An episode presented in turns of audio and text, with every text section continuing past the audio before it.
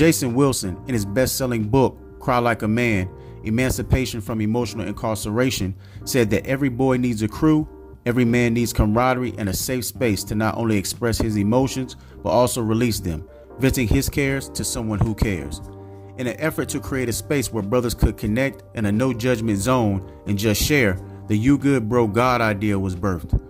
You Good Bro is the nation's number one gathering for black men to become the best versions of themselves through a monthly convening of like minded brothers who fellowship in a private, safe space for transparency, vulnerability, and liberation. Here, we embrace the realities of being black men while strategizing on how to be better examples of what healthy manhood is with emphasis on men, especially black men, and our inability to communicate, cope, and cultivate relationships in a healthy manner, the You Good Bro podcast is created.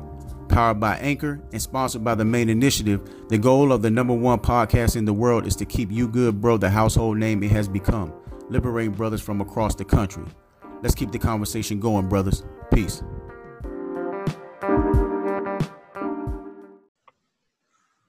All right, welcome, welcome to the newest episode of UGB. I know y'all missed us. We missed y'all too. We back. Um, you got Steffen McGhee here. Yeah, what's up, everybody? Jasmin Spain, founder, CVO, main initiative, founder and CVO of You Good Bro Incorporated. What's going on? It's Kenneth Joyner, aka TJ, uh, owner of Therapeutic Interactions Counseling Services and God Sent Production. we in the building. Oh. All right, so it's been a minute since we've uh, we've been on recorded this session, um, but we here. I know it's been a lot that's happened. I'm sure in your personal lives, but especially on on the grand scheme of things with coronavirus, COVID nineteen, all of that.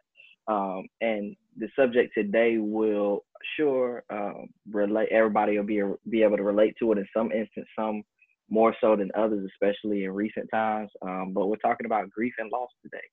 Um, from a male perspective, a black male perspective. Um, and so I know, like I said, a lot of us have experienced it at, at some point in time, but um, we have member of the team that's actually experienced it pretty frequent um, over the last couple months, more than anybody would like to. Um, Jazz, talk about your experience with, with grief and loss, maybe not from your perspective so much, but just in general, like for your family.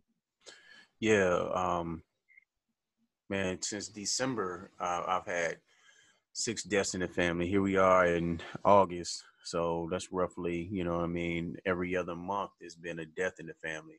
Um, down to, you know, my first cousin um, on my dad's side, man, uh, my oldest uncle, uh, his son. So he's my first cousin. He passed away.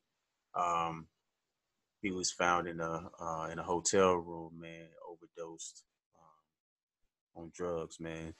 Uh, that was the uh, top of December. Then my aunts, if you don't know, I, I was raised in a house uh, for a while with 10 women, man, and uh, I'm being the only male. Well, one of my aunts that lived in the house, she kind of helped raise me as well. Um, she's one of those aunts, man, that was old enough to help raise my mom. So if you know how the game go, uh, if any of y'all got any aunts um, or uncles where they had older, uh, your parents had older siblings, they kind of helped raise your parents or something yeah. like that. Um, she passed away from cancer on Christmas morning. Like uh, because she had cancer, you know, the, past few years, that would where that's where we would probably go on ho- for holidays is go over to mm-hmm. you know to the rest home uh, where she was at, senior home. Sorry, to the senior home where she was at, and um, spend the holiday there. Well, um, that morning, you know, uh, Christmas morning, my mother came in and she was like, you know, your your aunt Lee is going going to heaven. You know what I mean? and so um,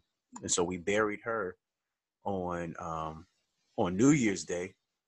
Well, a week or two later after that, my cousin that lived two houses down from my mom, she passed away.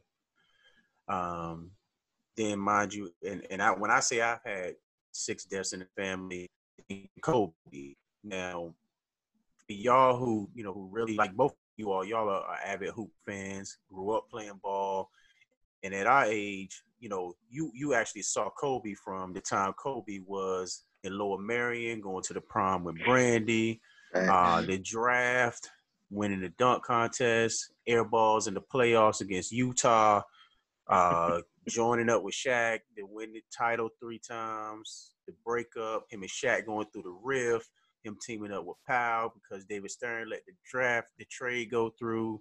Man. That was crazy. Um, down Man. to winning those two uh, titles after that. Then you know, you know, and, and even I'm not even gonna go into the Utah thing. God rest the dead, man. But long story short, lo- losing Kobe, I felt like I lost somebody because you know you saw him grow up. You know what Right. I'm saying?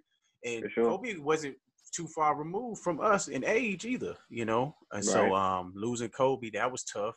Um, fast forward about um, two months, um, then I lost. You know, uh, um, I lost another cousin, um, which was was very unfortunate, man. Um, and then you know, um, my my uh, my uncle, my dad, the, the cousin that I told you about in the beginning that uh, was found in the hotel room, he had Mhm. cancer. His dad had cancer, and so that's my dad's oldest brother. So just buried him. Um, buried Wow. him Father's Day weekend. Um, and so, man, it's it's just been kind of ongoing, you know. And so, I haven't, you know, just thinking about over the last, you know, talk, talk about different stages of grief. I just put it this way: I ain't even got to stage one. I don't think yet, man. I'm still in the process of being numb. You know what I mean? So I haven't gone through any process of grief. Um, I just been kind of, you know, just just living and going, just hoping that nobody else goes. You know, so that's been my experiences recently, man, and you know, and just just hoping nobody else, just hoping That's nobody that's else. tough, man. Yeah, that that's definitely tough. Um, I feel for you with all of those losses, not just for you, but for your family. It's a lot to take in, and like you said, you haven't even really had enough time to process one before you've had to process several. Right. So let me ask you this: How do how does that? How do you feel like you deal with that as a man, or how does that? How do you process that? Like, cause I know for me with dealing with grief, um, I know two years ago we had to deal with the loss of uh, my wife's great aunt. Mm. She was a, a huge staple in the family, and so we had our own personal relationship, and so it's almost like I wanted to grieve, but I really didn't necessarily know how to grieve because I was trying to be strong for my wife and be strong for the rest of the family. Mhm. Have you experienced any of those things in your situations? Um, I, I've never, I haven't at any point felt like I've had to be strong for anybody else. Um, I just felt like I needed to be there for everybody, um, Mhm. if that makes any sense. So, um, I'm one of the brothers in the family, man, who's, um, I, I mean, that that's responsible. I'm just gonna be honest about it. I'm, I'm one of the responsible ones in the family hmm um, you know, you, I, I don't know if, if any of you all have had opportunities to kind of take a look at where you are right now, and then you look at back back in the day when you were younger, and you had cousins um, that were older than you who were like very very successful in school, uh, Mhm. very successful in sports, etc. And you looked at them and you were like, yo, they're gonna really really be something. You know what I'm saying? And then as you get older, it, it seems like you know, and they and they it's almost like when you get older, for some reason either they got hooked on drugs, started Mhm. to get locked up, and you be like, damn, what happened? You know what I'm saying? And so Yeah. at that point, it I became like it's not to say that I never was responsible, I never perceived to be responsible. It was just the fact that I had reached that point where, okay, after the you know the smoke cleared, Jasmin is responsible. So that Mhm. means that Jasmin is going to be here for all of the funerals, to help carry the casket. Jasmin's going to make sure that the casket gets to the grave. You know what I Mhm. mean? You know that that kind of of work. So me being there and being present has been more so my role. Except I had to double up when my dad's brother passed away. Um, that's where I had to be strong for him. Mhm. Um, because Him as in your father, right? my father um, because my father has five brothers. All right, three of them have passed from cancer. Well, two of them have passed from cancer. Um, one of them passed from an aneurysm, and it's just him and another one of his brothers. Um, and so for my father, he he didn't. I don't. I, he didn't have to tell me. He didn't want to have to make that trip to Virginia Beach to be there. You know what I mean? He Mhm. didn't want to do it. He can give me any excuse as he wants to. that brother is scared. You know what I mean? Because he done had his mother and father who passed from cancer.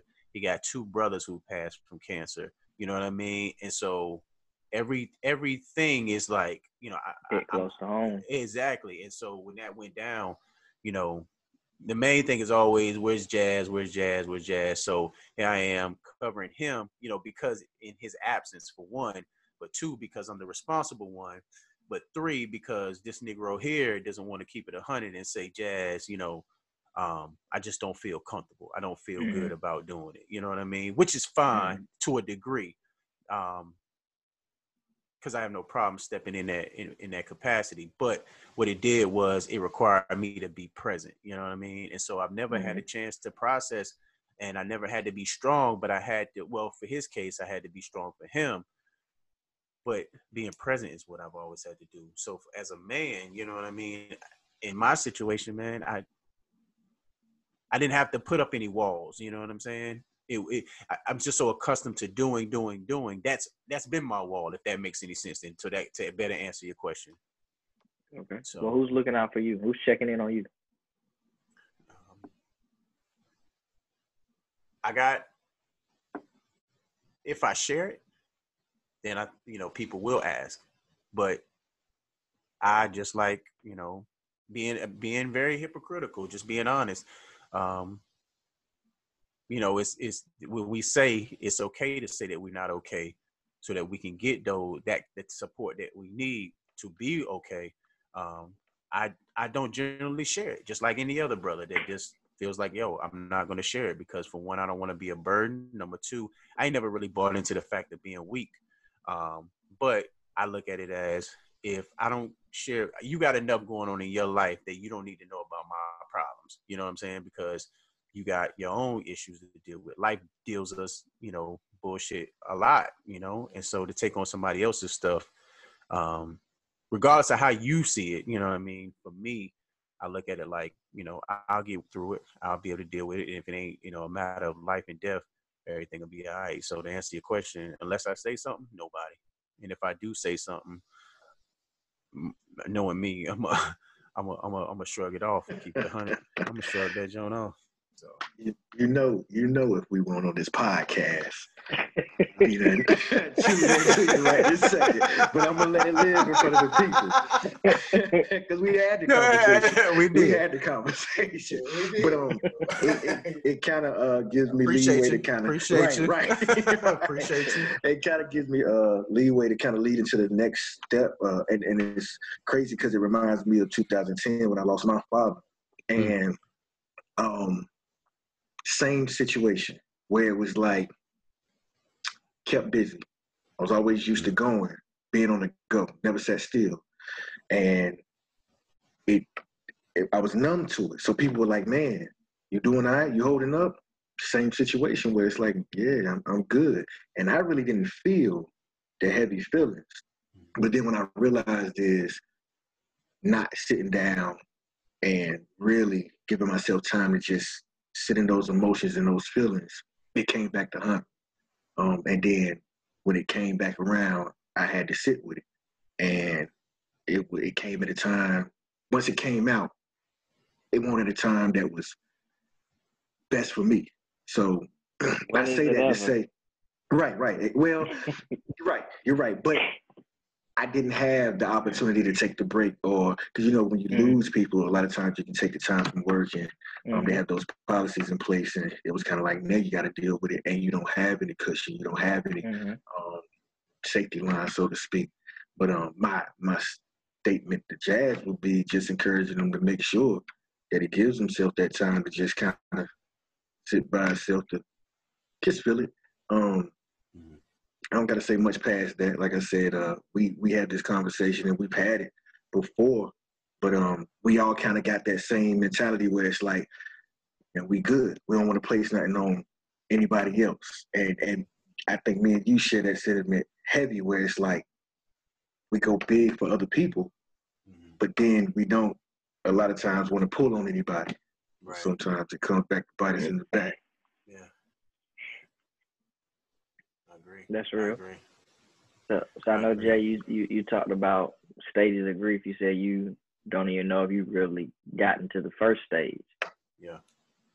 So, what are the stages of grief for those who don't know? I'm a, I'm gonna lean on Ken on this one right here, man, because I don't remember them uh, step by step. Um, I remember studying it um, while I was in grad school, and I remember, you know, um, you know, even talking about it with with folks after the afterward, man. But as far as the remember remembering it word for word or step by step, I wouldn't, man. But if you had to ask me without having to put a theoretical framework in place, man, shoot, man. Um, it's it's is um, naive stage. You know what I'm saying? You know what I mean? I don't know, Ken. What, what, what's the, how, how, does the how does the stages go, Ken? So uh, it's five stages, and Mhm. the first initial stage is denial. So that one is the one that's slated. So it's like the first one and the fifth one are slated in place. The ones in between can kind of be in- interchangeable depending on your process. But the first step is denial, which is self-explanatory. Um, you just don't acknowledge the fact that it's happened. So you might hear somebody saying something like, "Man, I call that phone every day so I can hear their voicemail," or uh, "It just don't seem real. I just can't believe it." And then the second, third, and fourth stages, in no particular order, are depression, anger, and bargaining. Mhm. And depression and anger are pretty much self-explanatory. Bargaining, for those that don't know, would be the idea of I'll do anything to have them back. Um, that type of idea. So you might engage in actions that show that, or it might just be that mindset of God, why didn't you take me? Or um, sometimes the guilt feeling can come out. Like if I would have did this, then they wouldn't have been gone. And Right. then uh, once you work through those three, then acceptance is the ultimate goal, where you just realize like, okay, this is my new norm, and It it's time to it is. adjust, right? And it's, it's time to adjust and let me get my mindset straight for what it's going to look like moving forward. Mhm. Okay. That makes sense. The way, you know, after you broke it down. Um, so if you had to ask me that question one more time, I would I would say at acceptance. And and I'll tell you, um, when it comes to death, um my you know, my my thoughts on death is a, a bit interesting. Um, as somebody who's dealt with suicidal ideations, um, kind of laid out a plan, all of that, man. As somebody who didn't follow through with it, um, when I think about death, man, it doesn't it doesn't frighten me. Um, not saying that I'm not scared to die. I know that it's going to happen, and I know that for everybody, um, when it happens, I mean, it's not one of those things where um, I find myself, you know, questioning God or, you know, finding myself um, like any, any of these first four stages. I, I just accept it for what it is because I know what's going to happen. Um, do I have times where when I'm at a funeral, um, do I sit there and I think about how how my funeral is going to look? Definitely. You know, who's going to show up to the funeral? How my eulogy is going to be read? Um, what pictures are they going to show? You know, uh, what songs are they going to sing? You know, then I start to think about things like my will. Do I have a will in place? You know, I start to think about power of attorney. You know, I start thinking about those things. Um, so I, I stay in acceptance. It's just then it turns into a a thought pattern of well, what is it going to be like for me? You know, uh, and so you know, I have I have those thoughts, but again, when they start talking about like the first four, man, I, I've I've just never gone through those. I've always just accepted it for what it was. You know. That's So- interesting. That's interesting. Most most people go through, even if they don't recognize it initially. Once they reflect on it, they do recognize that they've at least touched on each one of those stages of grief. Um, I think that goes to the planner in you, like you you talking about hmm. how your mind goes. You done you done already worked out your your funeral. You done already worked everything out in I your know. mind. I know what I'm what I'm gonna put. I'm putting down what I'm gonna wear. What song is gonna be played. Check this out. So, hey, check this out. He got the, the song, production laid. Everything. And the song, the song that the homies gonna play out in the car on blast oh. when they bringing me out the oh, church to put have, me in the hearse. That boy gonna look like Biggie out there. Hey, I'm telling you, man. I am telling you, bro. I'm telling and, you, man. And y'all, and, and and the listeners, y'all wonder why uh, the the main summit is the number one convening for for black males. That that's why, because this man is a planner by nature. Nothing gets him. This man's Facts. planning out his own funeral right now. I'm telling you. Um, but but I mean, and, and I'm laughing and joking about it. We laughing and joking, and it's and it's a and that's a good thing. Right. But there's also a downside of that because for someone to to do that to automatically go to acceptance is cool because you've learned to adapt and be flexible and just realize that things are what they are. But at the same time, in order to get there, that to me that means your mind never stops processing anything. You never can truly rest like that. Am, am, am I off on that, Jay?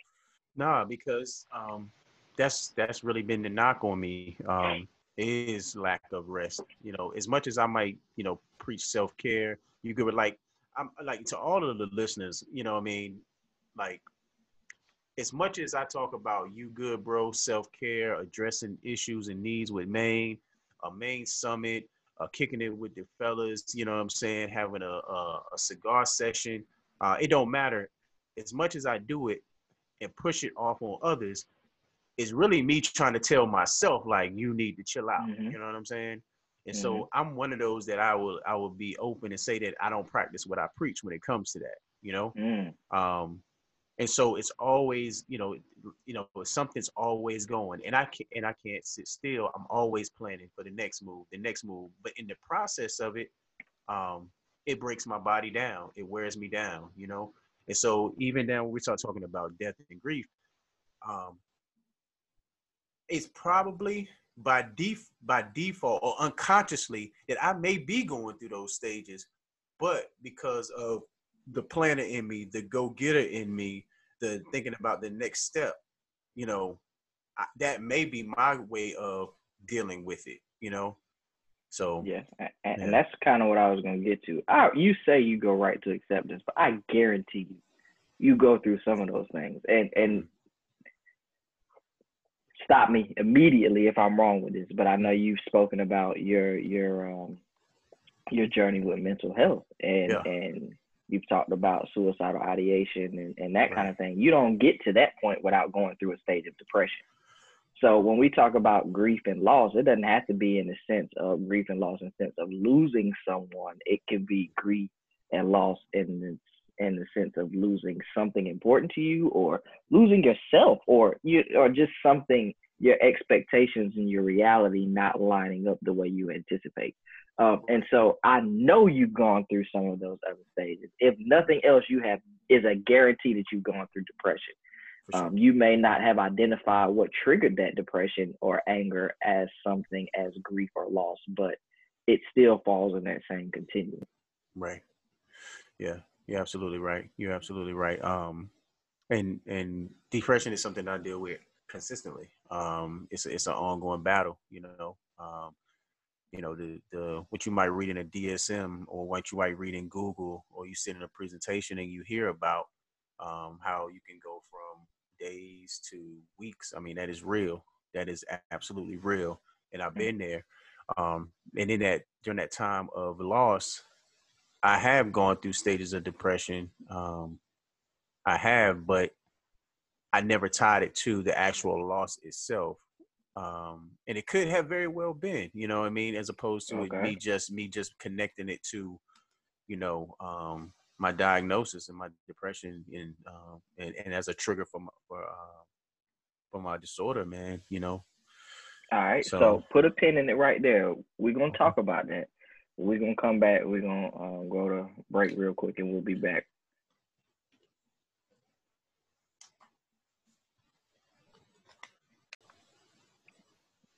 All right, so we back. Um, we're talking about jazz and your process of, of grief and moving through those stages. Go ahead right. and, and, jump back in, man.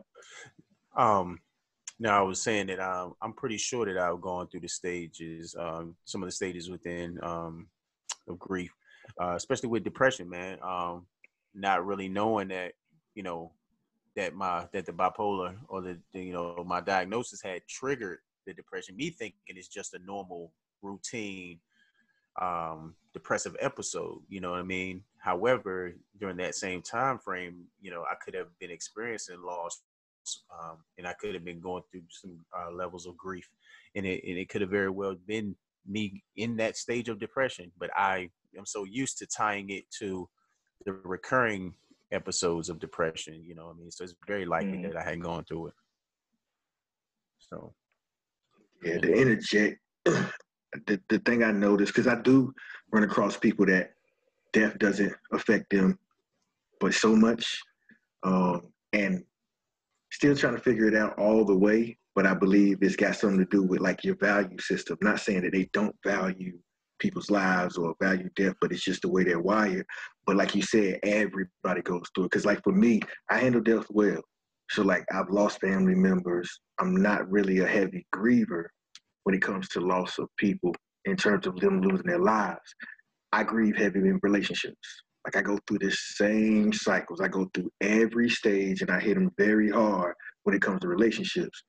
And it's probably because of the way I value my connection with people at that intimate level of the opposite sex or whatever.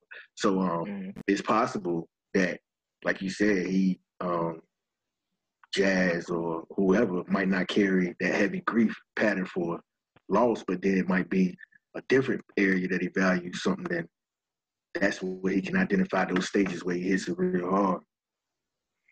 Yeah, and, and again, I think that the issues are connected. So in your in a relationship or intimate relationship, whatever, it may not be lost in terms of death, like physical death, but it could be like death, metaphorically speaking, like or right. loss of that connection that you once had with somebody, whether it be because of um, lack of communication or infidelity. You know what I mean? It could be a lot of different right. things. So right. when you talk about loss, I don't think it has to be put in a box of like death, physical death, or loss of a loved one physically. Like you can lose a loved one where you've lost a relationship with a loved one. Like you may have had to cut a loved one off that you had a, a, a really meaningful relationship with. Um, and you still go through those same stages. Like they're still alive, but you made that conscious decision to like eliminate them from your life. But that don't mean you're not still gonna go through those same um, stages of grief or loss. You know what I mean? So I think it's we we can't just put it in the box of death because it takes the the meaning and and the validation away from it when we go through those stages we still need to acknowledge them um, and like you said, sit with them. Like it's okay. It's okay to feel those emotions. Um, and I think as as males, especially black males, we get put in that box where we're not allowed to be able to sit with our emotions and and and that be seen as okay. It comes off as you soft, or you might get a second where you can can grieve or shed a tear. But if it goes beyond that, like, oh man, you're doing too much, or you soft. You know what I mean? Right and right. and I'm and I'm a victim of that, and so it tr- it's trickled down to to even me as a as a parent, and so it's something that I've had to be conscious of. So my two boys, I don't know if it's just age or whatever, but they they are really they can be really emotional. Um, uh, of course, it happens more when they're sleepy or something like that. You know what I mean? But um, they they can be emotional, and so I've had to get away. I've had to intentionally make myself stop telling them to stop crying or like shake it off type deal. Like so, like what I've moved to now is I've instead of like go to timeout or whatever the case may be. I know people feel some type of way about timeout or whatever, but timeout has a negative connotation. So I've designated a space, especially my two year old, like where he can go. It's just his calm down or his chill out corner where he can go and cry. Like go there, cry, get it out of your system. It's okay. And then when you're done and you're ready to move on, then you come out and we can talk about it use your words is what I tell them. So yeah. I'm okay with you being emotional. I'm okay with you crying, but go ahead and do that in your safe space. And then when you're ready to talk about it, come see me, and then we can talk through it. And so I think as men, we need our calm down or our chill out corner. Like I'm not bashing you for feeling having your emotions and sitting with them and crying or whatever. You ain't got to cry, but be with your emotions and that's cool. And then when you're ready and you want to talk about it and have a conversation and work through it, here I am. Come, come do that. And so I think that's okay. And I think we need to recognize that as something that we can do as men. And I really, on a grand scheme of things, I know that that's what UGB is. You know what I mean? That's what that is. Right. And so I think that that's why this subject is so critical and, and great that we're talking about it because it speaks to the heart of what UGB and the MAIN initiative is all about. Well, let me let me let me ask this question here, because um, when we're talking about grief and loss and death, you know, um, even when, when you made reference to relationships, you know, even if it's a relationship that's no longer, you know, in motion anymore, how often have you all said um, when somebody asks you about you and such and such, you'll say, "Oh man, that's dead." Yeah, you know, that's dead. That situation mm-hmm. dead.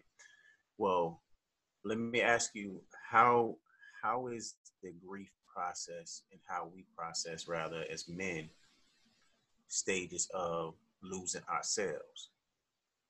You know, um, in times where you know we find ourselves in situations that are very unfortunate and you look back at it and you're talking to you know um, you're talking to your man and you say they ask you so what happened? And your response is i lost myself.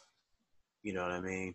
And so at what point do you have that kind of how, how does that conversation flow with your with another man when he talks about well i lost myself because the person that i was um, the values that i had in place um, those seeds that were planted in me um, some way somewhere along the path those things you know got got thrown to the wayside so how do you how do you how do you how do you help another brother navigate them losing themselves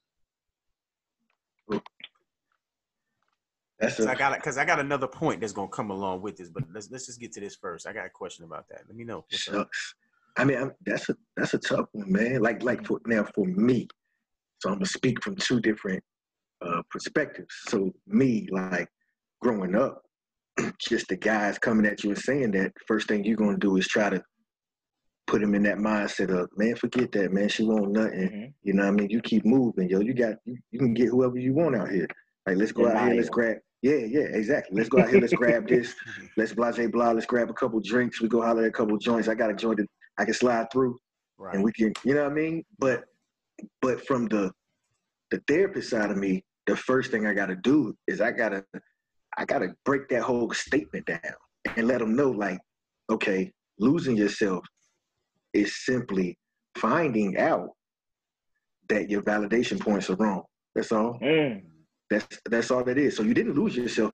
You actually discovered a big part of yourself. You know what I'm saying? Like, and it actually ties in this conversation and I mean this topic and the previous topic because, like, the same thing I was saying. Like, I started to notice as I was starting to grieve hard during relationships, at the end of relationships, the last serious situation before I got married, I really had to sit down and take some time with myself. And what I started to realize is I'm using relationships to validate myself. So as long as things are going good, as long as I have that person that tells me that I'm the most important thing to them, I'm important and I matter. Yeah. Wow. And and once I broke that cycle, wow, things kind of lit up a lot. You know what I'm saying? So that man that says he lost himself, you ain't lose yourself. You literally discovered the thing that's gonna break the chain if you accept it and don't resist. And the acceptance is you're not happy with yourself. So what you got to do is you got to find somebody else that tells you that they're happy with you. And as soon as you wow. find out that whatever they're telling you is not the full truth, because people can tell you, I love you, you're beautiful. But once you hit a situation where they say, whatever I said at the beginning of the situation is no longer, mm-hmm. then that's going to let you, that's going to help you to justify in your mind that, dang, I'm really not anything, or I'm not worth this, that, and the third. But once wow, you can break man. that, oh man, sky's the limit. You got me sounding like Flavor Flav. I keep saying wow, but but that's don't get much realer than that. Facts, man. It don't Facts. get much realer than that, and so I, I can relate to that because like that's why I keep. That's why I haven't been in my Flavor Flav bag. He's saying, "Wow," because it's like it's like you have this ideal of who you are, and so it's defined within the relationship. And so when something happens that goes against that, it invalidates what you that ideal, and so it makes you question your character. I feel like Facts. someone else is questioning your character. Like, how can you feel like that after what I've done? Like who I am, or at least who I think I am. So then for me, I'm an introspective person. So I'm like, well, well, maybe I'm not who I say I am. Right. And Facts. then you start going through that process. First, you again, like you said, you go through denial. Like you tripping. Like nah, nah, it's you. I ain't got nothing to do with that. I know what I do. Yep. I hold my stuff down. That's me. I got this. Yep. Mhm. And then you like, then you get mad because you like, damn, maybe I ain't. It might- Who I yeah, right. Yeah, maybe you, maybe it is something to that, but nah, I ain't gonna, I ain't going to admit to it. You that. And you go through those stages, and then you get to that point again. Like you said, you just accept, like, okay, there may be some truth in what that other person is saying, or and maybe off in some instance, but I'm. You have to get okay. You have to become okay with who you are. Just understand it's a process. Yeah. So wow, wow, Yeah. man. Every man, I got. I'm gonna use a different word because I. I yeah. It's joy. It's, it's but it's magical. And I love this conversation. I'll just say that. Like it's magical because if somebody if you can flick that switch to somebody and let them know that it's a bigger picture. You get what I'm saying? Mhm. So it's just not about a relationship dying, you know, it's just not about we didn't work out. It's about, like you said, it's a it's an evolution. It's an evolution process. So I just learned something from this person. And when you can get to that point, you can forgive the person. Because you can be like, yo, if I didn't go through this, I would have never woke up. So I would have did this Mhm. five more times if I didn't go through this. But I Mhm. appreciate you for waking me up because I've been validating myself through people all my life.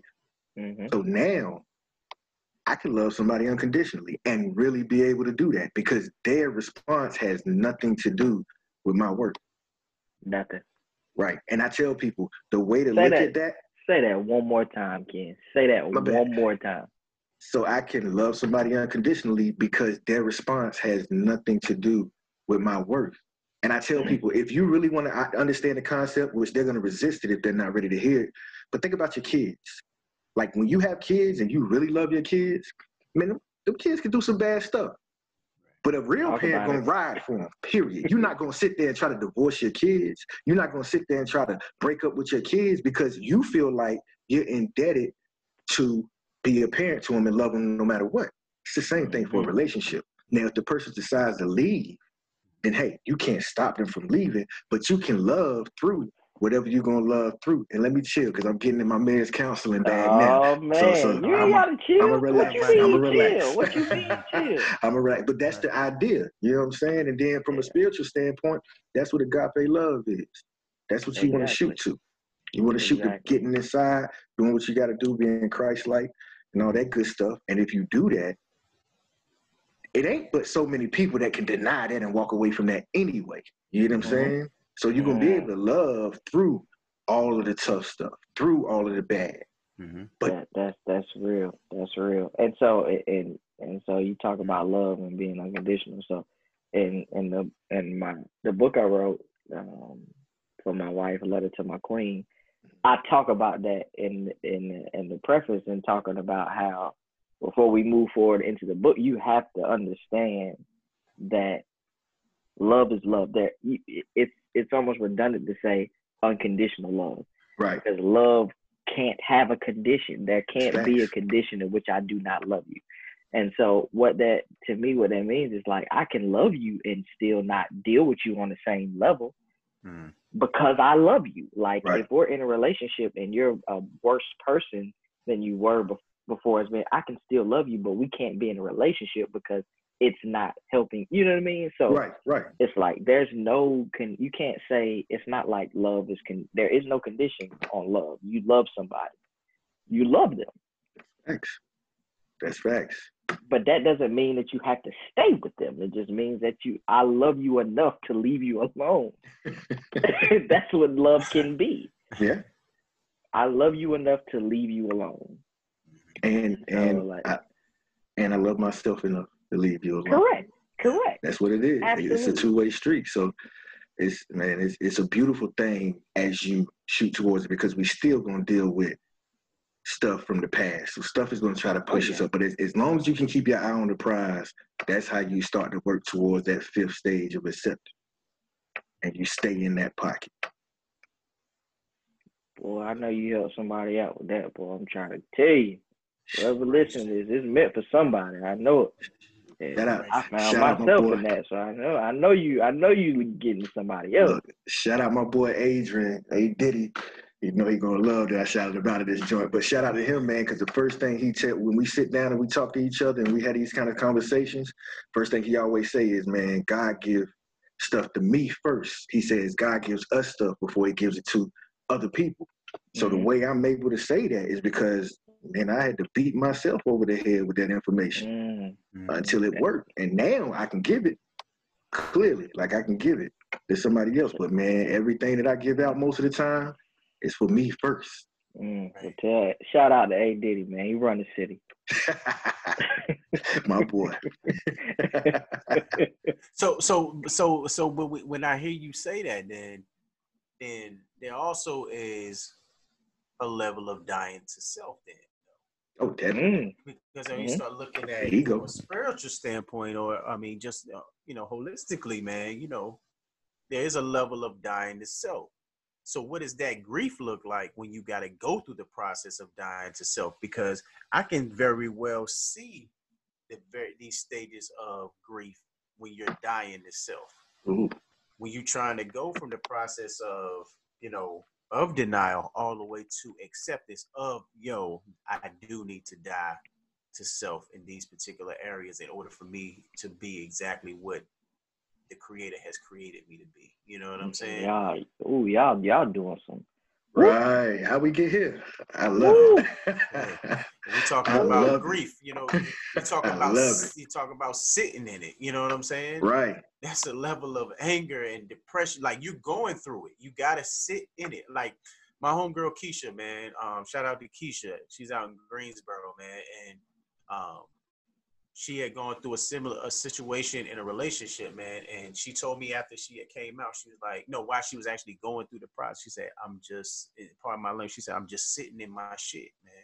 She's like, I gotta sit in this shit and I gotta Oh, deal yeah. with this shit. You know what I mean? In order for me to come out on the, you know, on the right side of things, man. So, you know, um, so I mean, what what is your take on the fact of trying to the grieving the grief process of dying to self? You know what I mean? Man, dying to self is probably harder than any other death that there is. Facts. Cause you talk Facts. about denial, that you gonna be in denial longer with dealing with death of yourself than you are dealing with death of anybody else. Facts. Cause in your you battling your own ego. You like, Mhm. nah, bro, I this ain't really no big deal. I ain't really got I can still manage. Like I've been able to do all of this with still carrying this.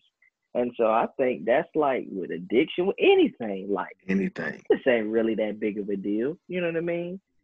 And so you deny and you deny and you deny until you get to that point where you can't deny no more. Then you looking at yourself in the mirror, you mad. Yeah. You angry, like That anger. Like damn, I can't get away from it now. Like it's me. Like, how did you let your how did I let myself get here? How I let myself get here? How did I not see this? Like, are you kidding me? Everybody was telling me. I knew what I was I felt like I knew what I was doing. How did I get here? Then you start bargaining like and depression might hit you before the bargaining part. Oh yeah.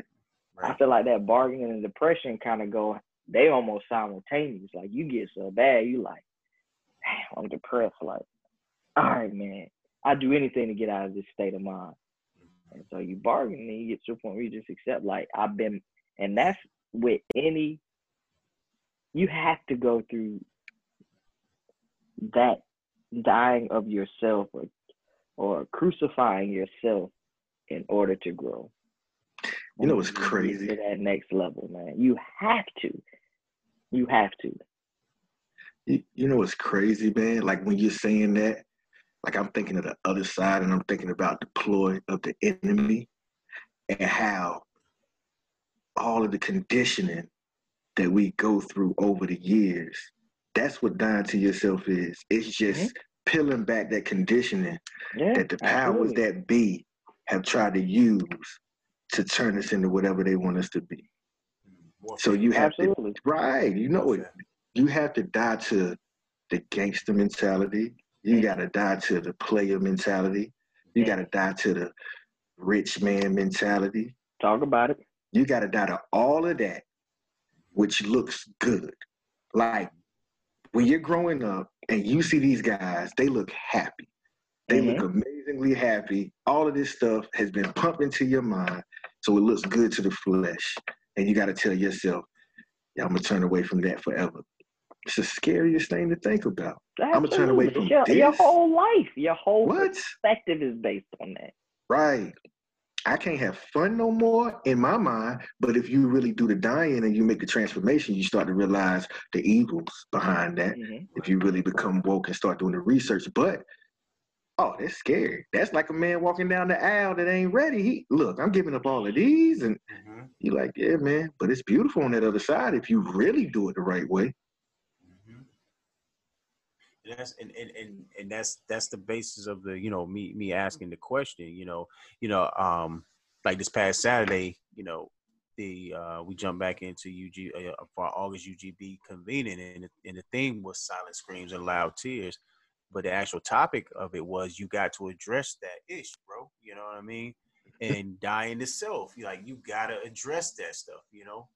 Um because without addressing it you will continue down on a path of, in a lot of cases, of destruction, you know? And sometimes you can become so content or you'll find yourself trying to justify what it is that you're doing mm-hmm. while all the while it is always something tugging on you you know what i mean um it could be the holy spirit it could be your conscience it, it could be anything that's tugging on you saying like yo you're going in the wrong direction you're going in the wrong direction you need to you know you need to kind of you know adjust your sails and, and, and go in this and go this route because ultimately if, if if our creation is to serve others by fulfilling our kingdom assignments then we got to get in line with what the creator what christ has put in place to say this is the direction i want you to go. Now um, everybody might not agree with that. However i know that i don't make you know i don't identify what the will is for my life. You know what I'm saying? It's His will. You know, my job is to fall in line and to be used. Um, so if that means that I gotta die to self, then I need to do it. But I gotta go through these stages, though. You know what I'm saying? As many as often as people say, I just automatically just submit it and just die to myself. No, dying to yourself is something that happens over and over yeah. and over and over again. Yes. You know, and so um, just in that conversation of this past weekend, it just brings me back to the conversation from this past weekend. And uh, we were talking about, um, in, in one case, talking about the imposter syndrome, you know what I mean? And how the imposter syndrome plays a plays a role in having to die to self where, you know, you have to die to the, those lies that you tell yourself. Mm-hmm. You know. So it just kind of it just kind of brought me back to that place to ask yeah, that question. Well, I mean, boy, listen, you you talk about for the Bible thumpers out there and just talking about um story of Jesus and how he went through the crucifixion and all of that. You tell me he didn't go through them stages of grief and, and you lying to yourself. Right. Um, talk about um, the mild stage or even the anger stage when you're like, why you putting me through this? Like, right. why why am I going through this to the, all the way to acceptance? Like, you it it has to happen, and I think that story is it, is bigger than what people think. Like it's more so. It's not just like Jesus dying for our sins, that kind of thing. It's more so about like what we have to deal with in our daily lives. Like you have to crucify your lower self daily. Yeah. Yeah. In order to elevate, you have to. I think I, I know that that's what that is trying to depict more that like you have to kill yourself. You have to die to yourself every day, to your lower self, in order to continue to elevate. Right. True. And so the, the stages of grief are are embodied in that in that process. And, and acceptance is the the part where it manifests the, the, the greatest where that's where you know you've elevated, when you can accept what's happened and, and move to the next level from there.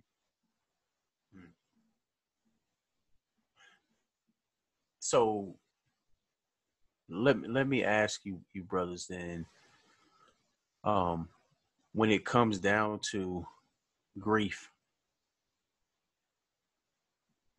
is is what what do we tell brothers how to how to take care of handling loss and grief and going through the grieving process in a healthy way? Because i think that we think it's okay to sit back or as we're you know when we grow up we you know, we talk about all of the different unhealthy patterns that we have to unlearn you know in order to you know properly deal with stuff in a healthy manner. So you got a you good bro that you can attend.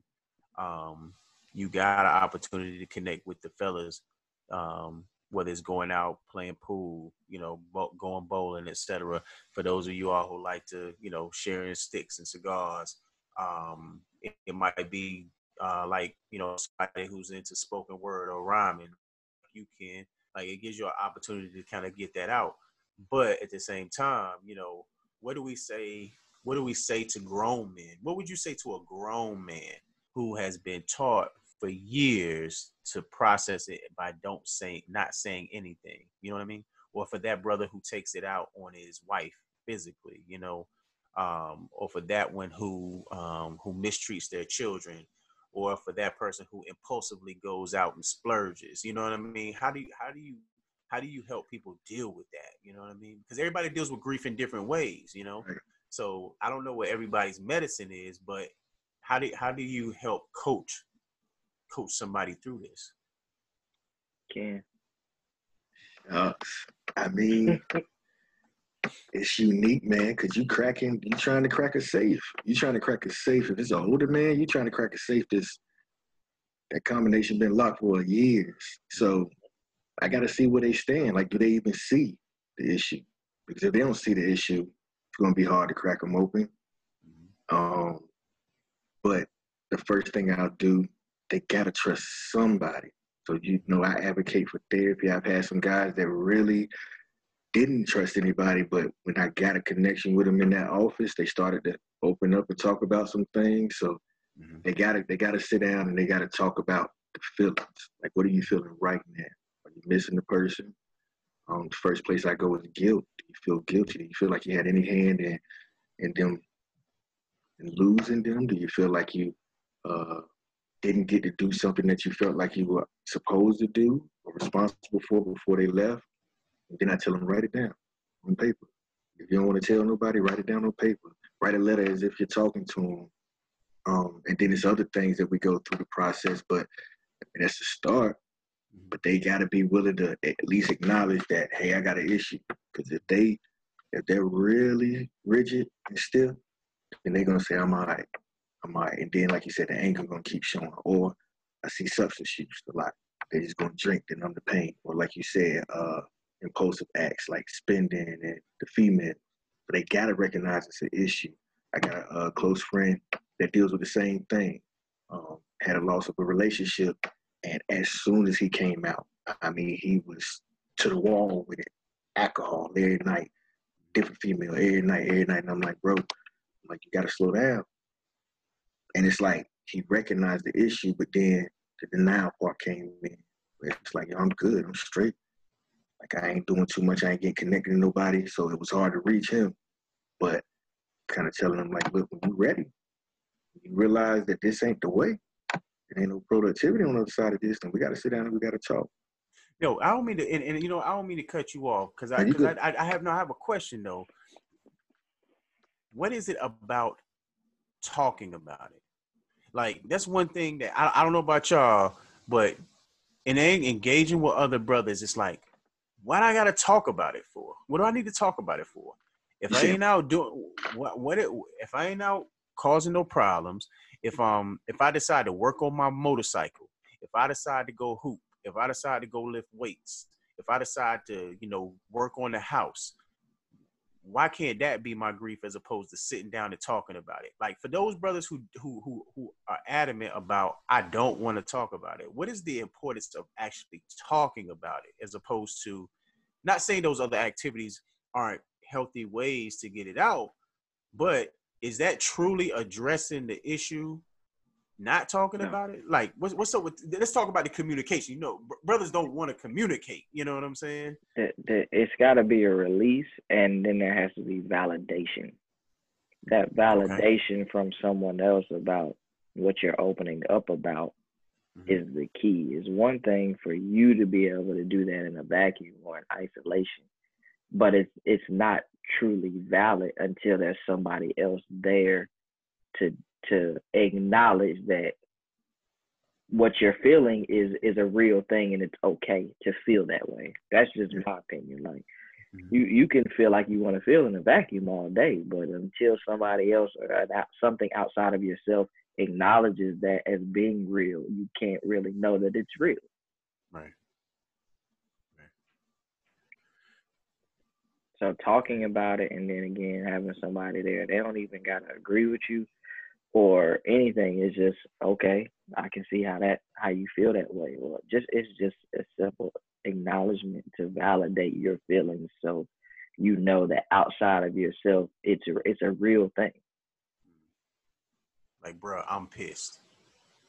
And that's say, okay. Yeah, I'll say, yo, she hurt my feelings. And that's okay. Right. It's okay to feel that way, and and nobody can tell you otherwise it's it's a protection method too because it, I don't think people realize the subconscious, for lack of better words, acts like a lockbox. So when you don't do that, when you don't let it out, allow somebody to help you process it, your mind naturally stores it away.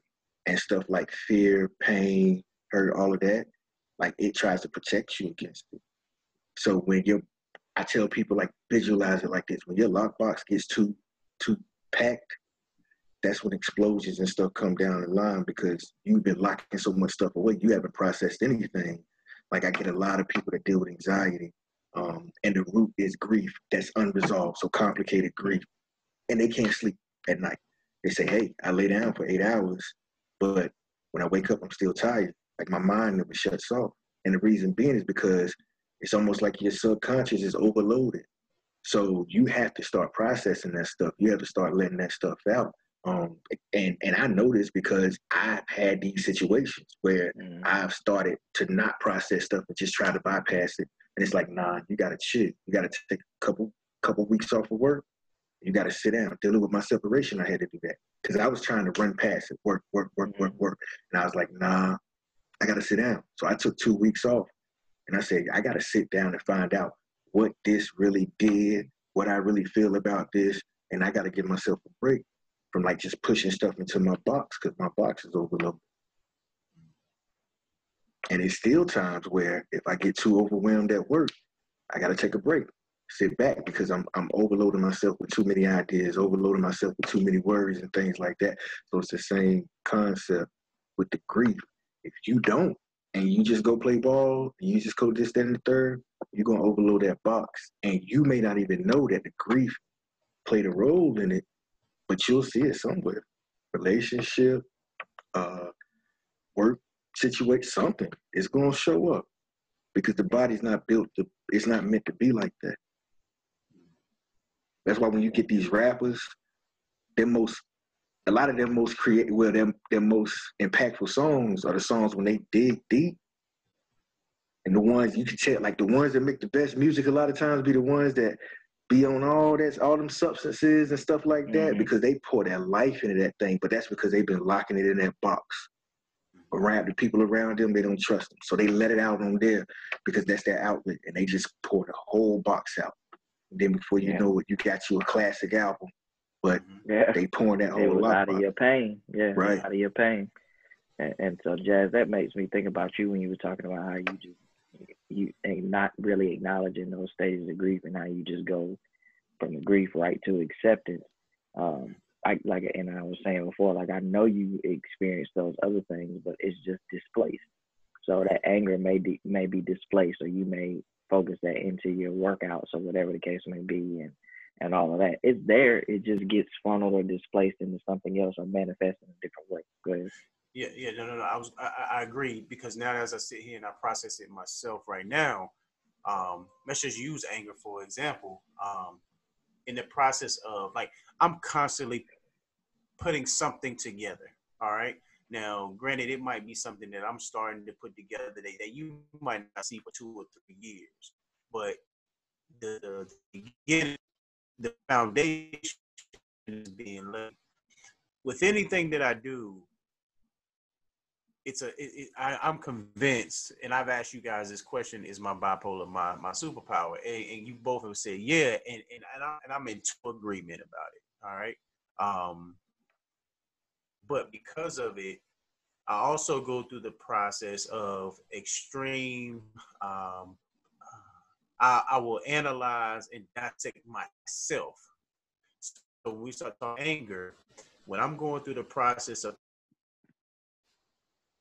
well, or if I don't do it to the, you know, to um, to the measure of which I know I am capable of, you might not never even know it. And this is something that I might not even present for another, like I said, two or three years. I've already gone into a process of anger. You know what I mean? But that is mm-hmm. because I'm a constant planner. And mm-hmm. in my planning mind, I have no room for error, you know? And so I could go through the anger process. And then once I've gone through the anger process and recognizing that I know I could have done better in the planning process, that will in turn, that I will say that that probably has triggered my depression in some ways hmm. because I know I can do better. And so, and, and then at some point, it'll hit me like, well, it's okay. You can treat yourself that way because you're trying to look at the end result. You know what I mean? And so there's been some cases where, you know, quiet is kept that I've gone through some some some tremendous dilemmas within myself um, about some decisions that I made in trying to plan something that I know I probably shouldn't have took myself through, you know? Um, and during those stages, I have to tell myself like, yo, you have to stop doing that shit to yourself, man. You have to. And so there's like even a, in that particular journey, especially with the with the mental health, you know, um, concerns that I have, the issues that I deal with, you know, um, I'm like, yo, can I die to that? No, can can can that get can I get rid of that? Can I dead that part of me? But then there's the other part. It's like the other thing on the shoulder that's like, you don't want to do that. All right, so we're gonna end this segment. We're just gonna talk about um, just reflecting and what what can we give you all to help you all it. You've heard us reflect and talk about our own experiences with grief and loss, whether it's the loss of someone else or losing ourselves, or at least what we think is losing ourselves. So, um, can talk about what what others can do or what we can do, especially as men, man, to help process through grief and loss go see somebody. Individual therapy helps uh, because you're covered legally. They cannot let that information go. It's a non-judgment zone, but also group therapy. So, like you said, you good bro is a great place for stuff like that. But like grief, one of the most research impact, one of the most impactful approaches that research shows is um, group sessions where you can get in there with other people who have like uh, simple who have like uh, experiences or whatever, and they can tell you about it. Um, y'all can talk about it. And one of the other things that people don't really talk about a lot is like memories of the person. So do memorials. Mm. Once you get to that mm. point, doing memorials and doing things in their name helps with grief. That's something that research shows too. Um, so like just doing those type of things like yearly on the anniversaries, on birthdays and stuff like that, doing things that's memorable and just rehashing the positive memories that you all hold with them. Keep keeping the ancestors alive, man. Exactly. Keep the name alive. No doubt. Um, in my opinion, man, something you know some application is, I mean, I think King, I think you really summed it up, man. You know, um, I think it's you know connection. You know, um, being able to connect and align with uh, with some people that you trust um, in a no judgment zone, like a you good bro, but also that one on one contact. You know what I mean? Finding somebody that you trust um, that you can sit down and you know you can share. Um, de- death doesn't happen every day for everybody, you know, um, but dying itself daily does, you know. And so we start talking about accountability partners um, to to to help you during that that that dying itself stage. Um, you know, because you you know you, you want to be able to be the best that you can be because uh, once you're the best that you can be, then you can be the best that you can be for others. And so, if you're somebody who uh, who is married, who has children, um, is a caretaker for a parent, etc., you know, you want to be the best that you can be physically um, and mentally and emotionally to be able to carry help carry you know carry the weight of those things man because those things aren't something that just you know, just you know, you can just continue to operate on fumes because they're dependent on you. So in order for them to depend on you to give 100%, you need to give yourself 100%. So, uh, and you being able to give yourself 100%, you got to be kind enough to yourself to connect with uh, healthy people, uh, be in healthy relationships, um, and be in relationships where you can be vulnerable and transparent. So, yeah. That's real. So my my piece of um, advice or just reflection on my own situation, like I was talking about earlier in my parenting, like that calm down or that chill corner, like have that. You need that for yourself where you have a space, um, a safe space where you can just vent and, and, and let those emotions flow and sit with those emotions. So my my sit down and chill out corner is my car but specifically that driveway, boy, it's something about that driveway, man. You just pull up to the house and you Different. just park and you just and you just just release like and I've had it on both ends of the spectrum. Like I pull up and I'm just just so grateful for the things that have happened in my life and that are happening that you can see happening. It's just like I get overwhelmed with with just love and happiness and just pure joy and and I'll just let some tears flow. I, I'll keep it honest, especially if the right, song you know, songs, boy. Oh, no. yeah, man, the right the music video, my man in the music video, boy, boy. Trying to tell you, man. So like on on the positive side, but even on on that other side where you overwhelmed with just stress and just yeah. trying to trying to to die to self or just situations that are going on, you feel like just out of your control, man. It's just like you pull up in that driveway in the car, and you just like just let that shit go, man. And, and I've had moments like that, and I mean, it's just it's therapeutic. It is. Just sit with it. Be okay with it. It is okay. It is okay to sit with your emotions and just and just be. And let it pass. When it's gone, let it go. Don't dwell in it. Don't dwell on it. Let it go. And and accept it for what it is. And and that's where the acceptance comes. All right, this is what the situation is. I've kind of had a release. I'm good. So now let's move to that solution focused mindset and, and go from there. And so so identify that for yourself. Find you figuratively speaking a a calm down or chill out corner where you can be okay with sitting with your emotions and it gotta be what nobody else can see and nobody gotta know what's going on. Just let acknowledge it within yourself and then it will make it that much easier to acknowledge it and, and talk about it with someone else. So like I said with my son, it's okay. I, I understand that you're upset. I see how that why you would be upset by that. Have a seat, chill out for a minute, and when you're ready to use your words, come talk to me. We'll talk it through. The same is true for us. Be with your emotions, man. Let Straight it ride. Like Let it ride. And then when you feel like you can use words to, or put it in words, find somebody or identify your group, your UGB that you can that you can vent to, and go from there. No judgment on before y'all close out though, before we uh, so what's y'all song though? What's your what's your what's your track that you throw on that you know that you know put you in that in that space? You know what I mean?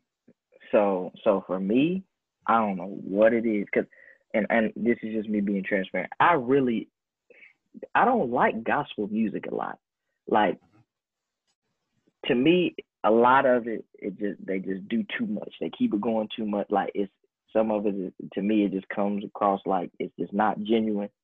But there's one gospel song, and there's a few that I rock with, but there's one. It's hold on, I'm about to find it.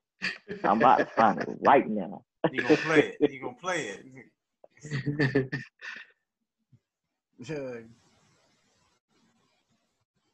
Hold on. Was man. it one? Was it one that y'all were talking about earlier in the year?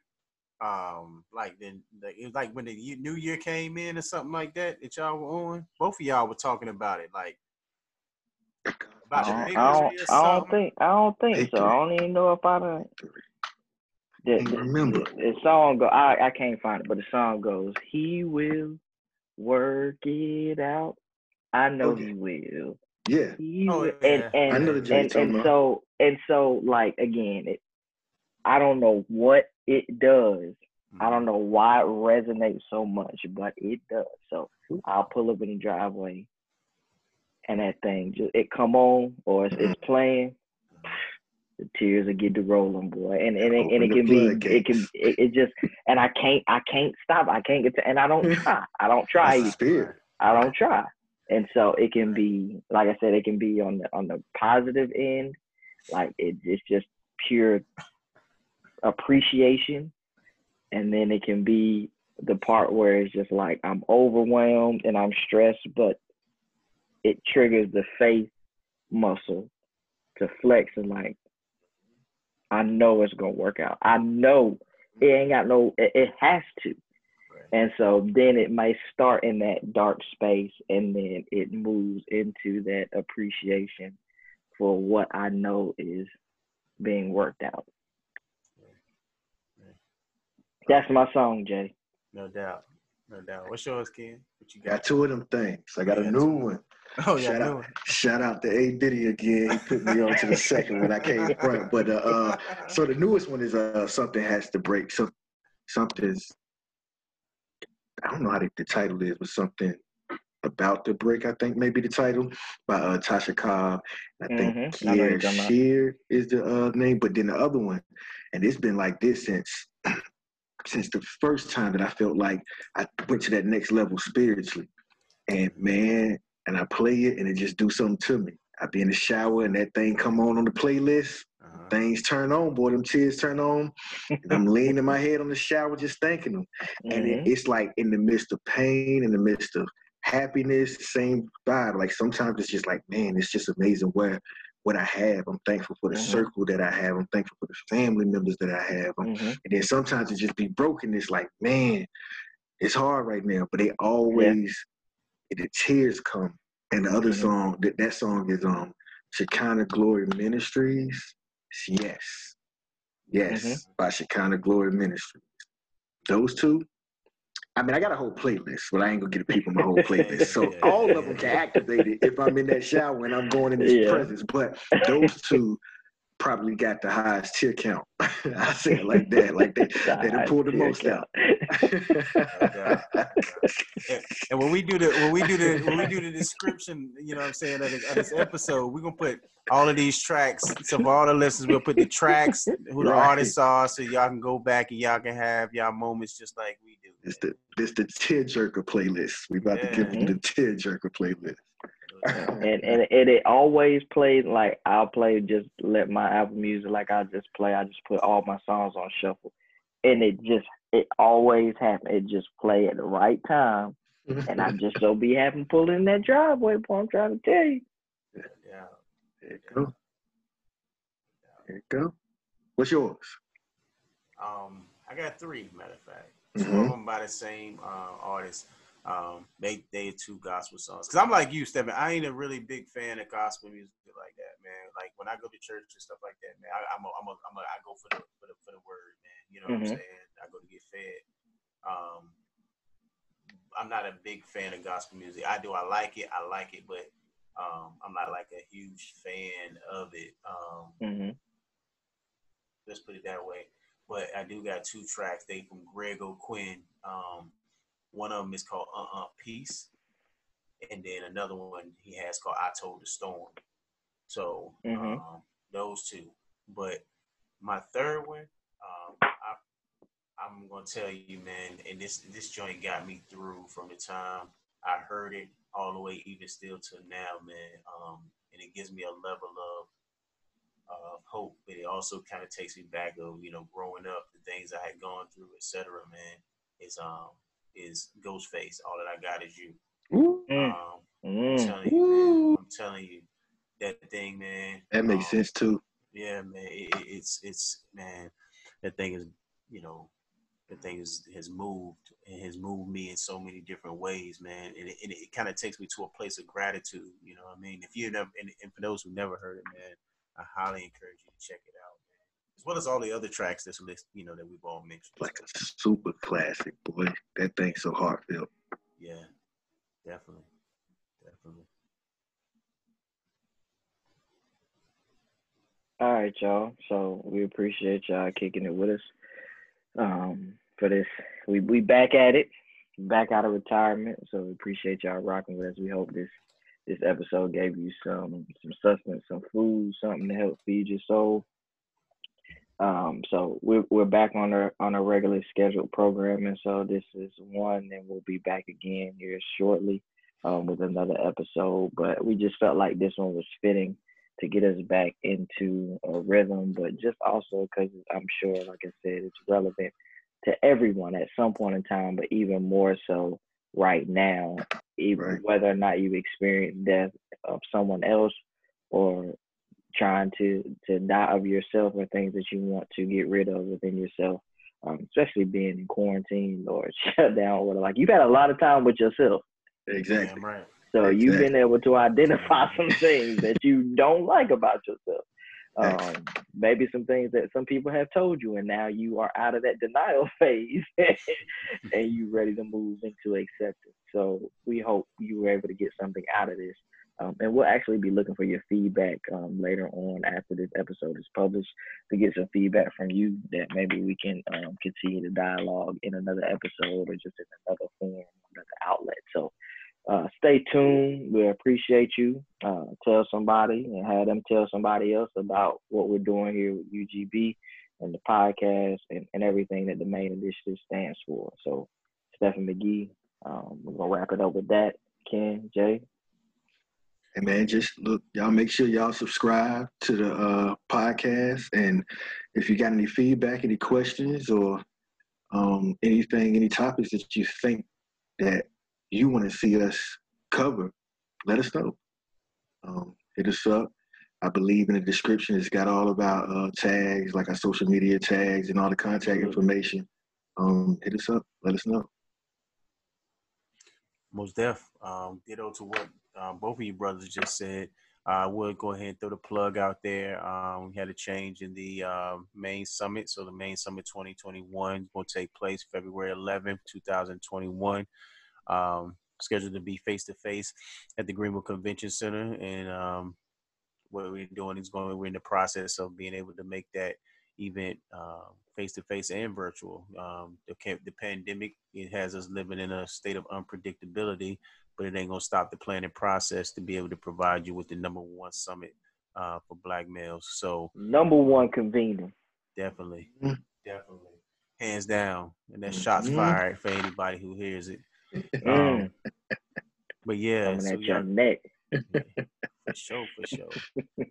so uh, be on the lookout um, for more information about call for proposals, sponsorships, vendor information, volunteer information, um, etc. So, um, but yeah, so just be on the lookout. That's all we got for y'all tonight, man. And another one, like Khaled said.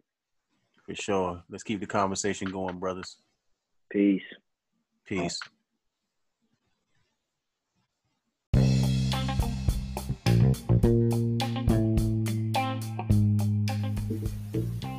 Peace, family. The UGB team, Steffen McGhee, Kenneth Joyner, Jasmin Spain, we just want to thank you for your support thus far, whether it be you just listening, whether it be financial support, whether it be you sharing our posts, whatever the case may be. Our goal is to reach and impact as many people as possible, but specifically men and men of color. Everything we do on this podcast and our face to face meetings is geared toward empowering men to be better, be better fathers, be better husbands, be better sons. And so, with your support, we plan to increase our outreach. Uh, we plan to take our face to face meetings on the road and be able to expand the reach of our podcast and our face to face meetings globally. Any support you give is much appreciated. If you want, if you feel led to lead, to contribute financially, there's a link in every description of the episode that you can click that will allow you to contribute financially, especially if you're listening on the Anchor platform. UGB in the MAIN initiative is a 501c3 organization, so all your uh, contributions can be tax deductible. Again, we appreciate your support, and anything you you do contribute will go towards furthering the mission of UGB in the MAIN initiative let's keep the conversation going. Peace.